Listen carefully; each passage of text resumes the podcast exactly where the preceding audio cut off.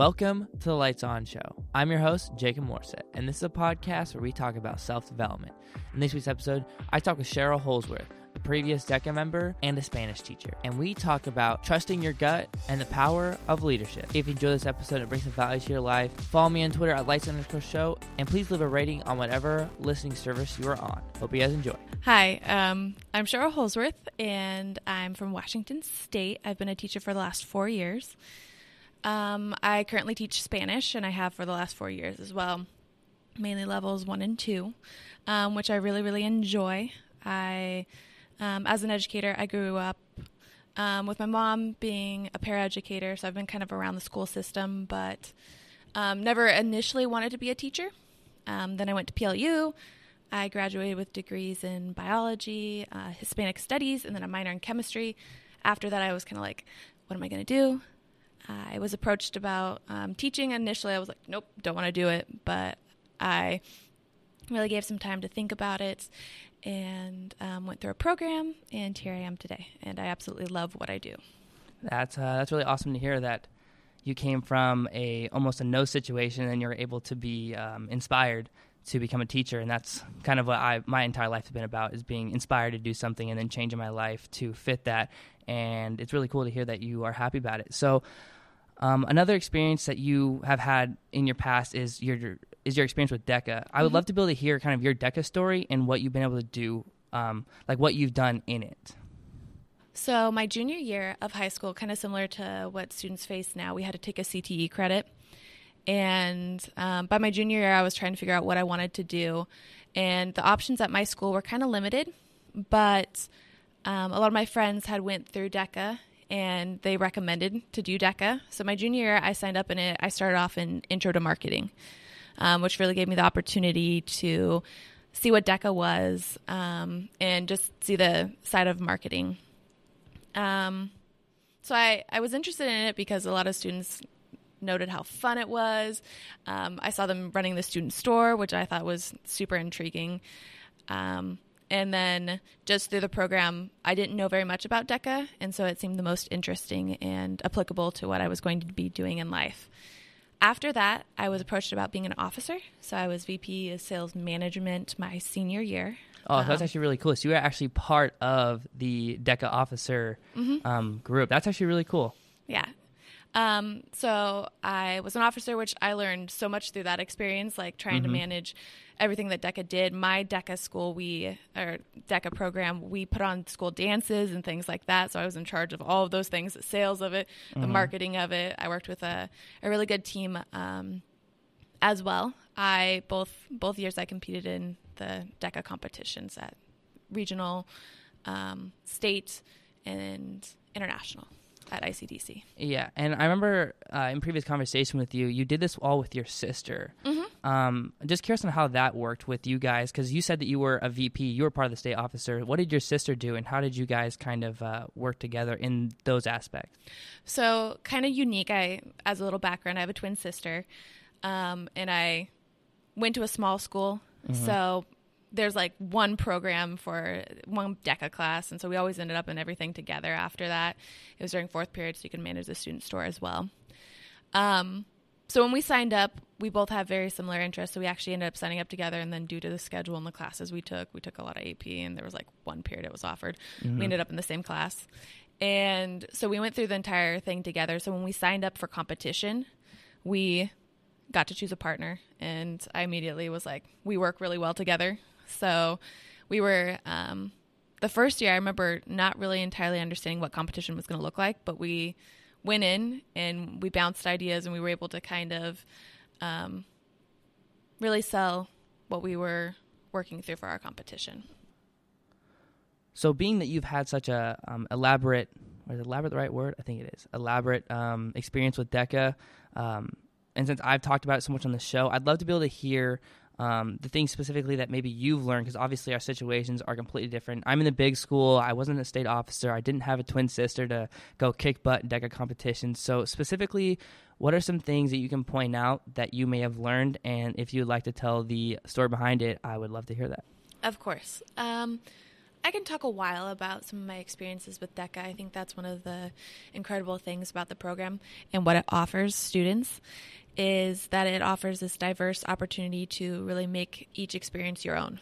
So, for me, it all started off with the competition um, and the chance really to kind of meet that situation. So, for those who don't know DECA, you, um, depending on what um, area you go into, um, my specific area was travel and tourism. We entered it, and you have a test portion, which um, I like the studying, I like the learning aspect of that all. And then you have the really fun part, which is the the situational, like the scenario where you are given um, a The scenario. The, yeah, The prompt, the, the role play. the role play. There we go. That's the word I'm looking for. And you have to come up with um, a solution or some sort of marketing thing. So, as travel and tourism, I still remember to this day what my sister and I did. We did um, a scenario where we had to help an airline um, advertise to a younger audience. And my sister and I just kind of we were able to really sell it. We from all of our different backgrounds, we used some like stats and some statistics and some numbers to really sell stuff.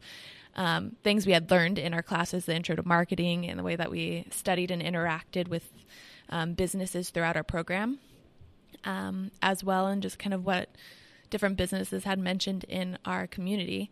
So from that and that experience of really being able to to have fun in a, a professional format and really kind of prove yourself was amazing. My senior year, I did a more of a volunteer project where it was called Santa's Helpers, and we stood outside Safeway for hours asking for food. We brought in our the entire classroom was filled with food, and then we would distribute it to families in need. And we we serviced more than twenty families that year. That's pretty incredible. Yeah. Um, and so through that program and just the volunteer aspect of DECA as well was um, inspirational. And it kind of led me to continue and set up a, a foundation for other pro- or other officers as they continued through. And um, I know my um, my DECA advisor still reaches out now to to host or to do mock competitions to be um, someone who helps out there as well. Absolutely. So, um, I noticed how you said that initially you didn't really want to really become a teacher. From hearing that story and like helping others with the family food drive, I would almost say that that when the time came, almost Im- helped to I would say influence or inspire you to become a teacher. Am I right? Yeah, there's definitely an influence there and a factor when when you get to put yourself in a position of serving others Yeah. and that type of service that um, is resembled in through teaching as well. Yeah. So, um, but um, I still think you kind of like narrow edged around the question, like specifically. Probably. Um, so like I remember some of the things I talk about, and that's actually, I mean, I'm not discrediting you. That was a great story, um, and really cool to be able to hear um, like the volunteer work and how that translated over. But um, for example, I talk about in some of my episodes, I learned um, almost the hard way on faking it till you make it, and then describe the situation within um, my experience. So if you could maybe pinpoint a specific thing that you learned in your DECA competitions, even if it's like, let's say, um, you got a better connection with your sister, and then that taught you the true importance of family. I would just like to be, be able to hear what you have to say about that type of um, just like specific pinpoint lessons that you were able to learn. Um, a couple. So I can think of two things right off the bat for things that I learned. Um, the first thing that I credit DECA to is for taking chances. So the first time I ever flew on an airplane was to the ICDC competition in Louisville, Kentucky. Tough. I I still remember that whole decision process and talking to the advisor. Okay, do I do this? And he's like, okay, when you you know compete at state and things like that, and um, it came through too in it just really the role plays and everything like take a chance go with this go with your gut feeling yeah. and what you feel is right and what this company needs or go with the gut feeling for what answer something is and because i i often would second guess myself Yeah. and so deca really kind of helped me learn to commit to something too Full send it. I think the what most kids say, which is full send it. Yep, like full that's what we, we send. say a I've lot. heard of, my of full say that. send.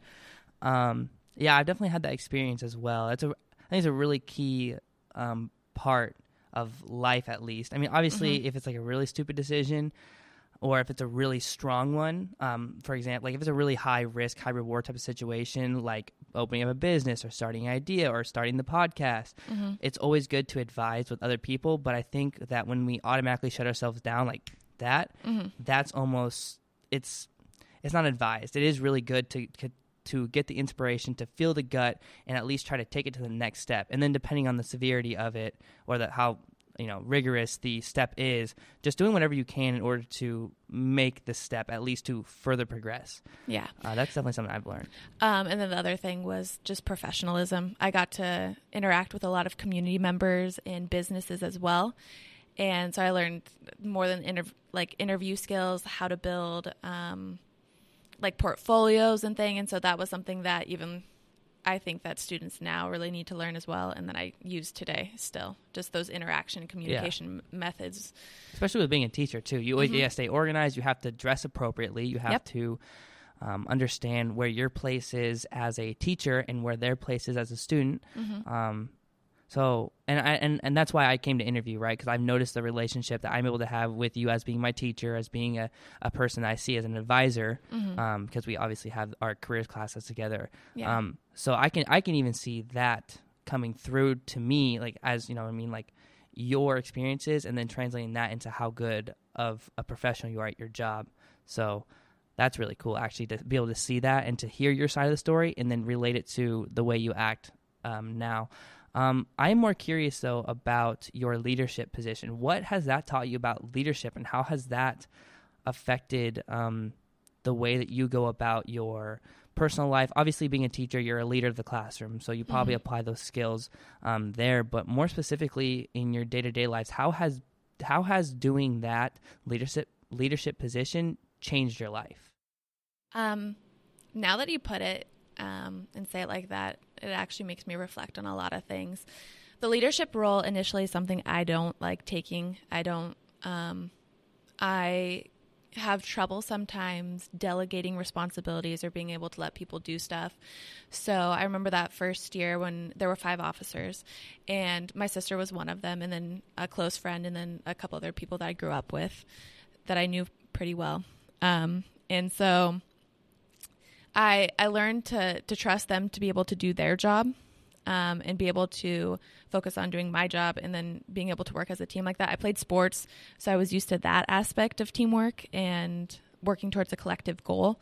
But the fact of being in a leadership role and leading an entire chapter, entire DECA chapter, towards a specific goal or through different programs and um, activities that we were doing was a challenge at first. And then I've noticed throughout life, I've I've continued to take leadership roles in a, in a similar format. When I was at PLU um, in my first job at a the Department of um, Advancement, I took leadership roles there. Um, now I've got a leadership role within the school community. I'm department chair for world languages and stuff, so I can. That was another another step where I took a, a chance and was able to believe in myself as a leader and work with other people to to reach a goal. And then also with that too, I think that still goes into like um, learning the importance of, or at least enjoying the you know volunteership and you know helping people and you being a good leader and being the chairman of world languages being the teacher being whatever you're doing at PLU right like you're Mhm. helping others and so that's actually really cool to hear and um, I think it also helps to really I mean if I had to pull something out of like a lesson to learn out of that specific story is that helping others helps you in the sense of like it makes you feel enjoyment. Like I you probably Mhm. love your life. You probably live a happy life. I mean everyone has ups and downs right? But Yeah. you seem like a very happy person who has gotten it figured out. You're a great teacher. You have a stable job. You are able to um, you know you, you know who you are and i Mhm. think leadership positions help to show us who we are when we're put in hard situations how we how we react is how or is is the person who we really are Yes. and I think when you're able to expose yourself to those situations, then you can truly find who you are. And I have previously talked about this in other episodes, but when you find out who you are, that's when you can begin your life. So um, I advise the, you guys to to take this story and to almost put that into your life and try to understand the leadership leadership positions that you're able to go into because they are really um, they're quite important and they're quite life changing and they're really good experiences to have. Um, I would also like to hit on some other points of how have you taken like for taking your gut i mean uh, trusting your gut right mm-hmm. um, how have you adapted that into like your day-to-day life? Like how has taking your gut reaction and trusting yourself changed your life as well? Because i did talk about um, the uh, leadership one so now i'd like to hear the taking your gut feeling. I think it plays into having confidence in in who you are as a person, kind of what you you hit on there too. Um, so trusting your gut is just believing what you stand for, you know, your moral convictions, mm-hmm. the things that you believe in that what you're doing and your acts align with your beliefs. So trusting my gut, I'd have to say like even in day-to-day life, um, I have to believe as a teacher what I'm teaching you or how I'm teaching you is the best way for my students. And I know as a teacher, we have to differentiate because each student learns in a different way. Absolutely. And so um, I have to trust the process of learning in general and that my my students will be able to achieve it through what I'm doing to help them to do that. Yeah.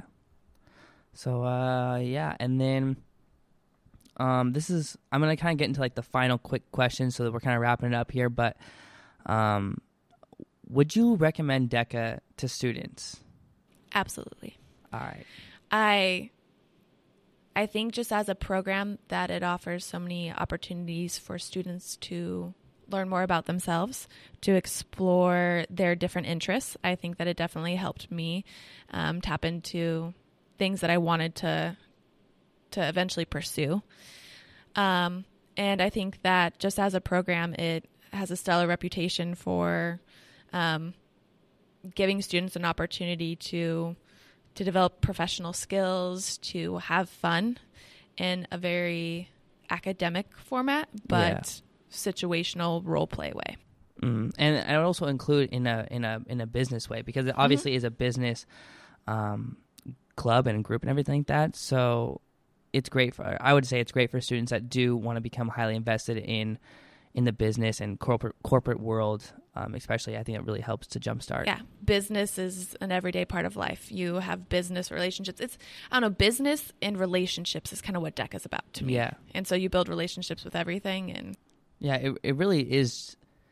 It, it is truly a unique experience to mm-hmm. be having in high school. It, it's uh, I would I have played sports before, and I would say that the the, the experiences I've learned from doing sports and DECA the DECA completely out trumps what I've learned in sports just because of the networking and the um, experiences you get in real world applications, um, really specific r- real world applications, because you have so many different categories when it comes to DECA. There's you know tons of them. They have four main categories, and within each one of those categories, they have tons of little things that you're able to really hone down your skills, like you said.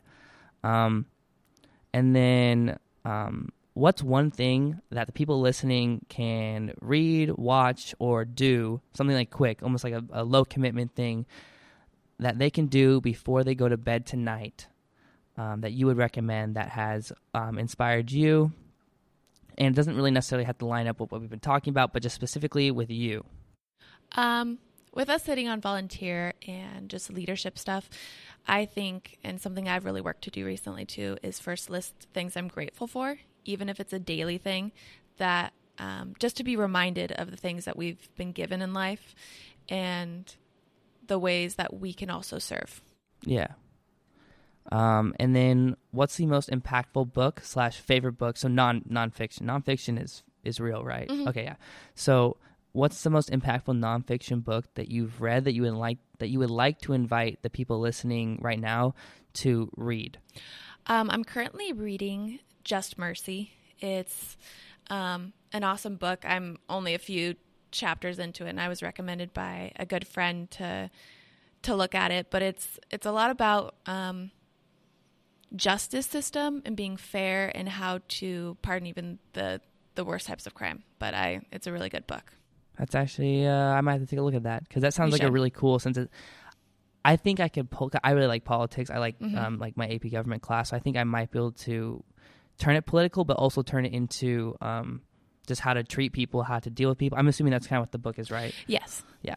That's actually uh, really cool to talk about. Well, I really appreciate this. Uh, I, w- I would call it kind of a short, sweet podcast, but I think it Mhm. gets the message through that DECA is truly an important and life changing um, interaction you can do, especially when you put the most into it. For example, you were you went to ICDC, which is an international competition, which is the highest level you can reach. It is, um, and you were you were an officer, and you were able to do all these things, and you learned so much from it. But I think it was a really good podcast to have, and and maybe maybe it's that maybe this is the one push that we can have for students or for um, college students, still students, but for people in order to do that, or maybe parents listening can urge their kids to do it. Uh, but I really appreciate you taking your time out of your day and um, to do this for me and to uh, respond and take the time to prepare and to do all this stuff. So thank you very much. Of course. Thank you for having me here. Once again, this was Cheryl Holsworth, and I hope you guys enjoyed this week's episode. Uh, if you guys did, please be sure to follow me on Twitter at lights underscore show, and hope you guys have a good rest of your day.